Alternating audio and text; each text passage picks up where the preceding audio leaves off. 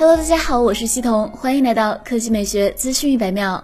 当苹果公司在 WWDC 2020上首次宣布从英特尔过渡到 Apple Silicon 的计划时，该公司表示需要两年左右的时间来完全完成过渡。现在，一份新报告详细介绍了 Apple Silicon 的路线图以及未来十二个月的预期。展望未来，爆料人士马克·古德曼表示，配备 M1X 处理器的新 MacBook Pro 仍有望在未来几个月发布，而新的高端 Mac Mini 将在那之后不久出现。iMac 将在明年年底前完全过渡，明年晚些时候会有一款经过改造的搭载 Apple Silicon 的小型 Mac Pro。苹果还计划在2022年的某个时候推出重新设计的 MacBook Air，它将包括对 MacSafe 的支持。古德曼还表示，苹果仍计划对当前的英特尔 Mac Pro 进行一次更新，预计搭载 Apple Silicon。的 Mac Pro 将采用更小的外形尺寸，约是目前的 Mac Pro 的一半，但采用类似的设计语言。据此前消息，苹果正在开发二十核和四十核配置的芯片，用于较小的 Mac Pro。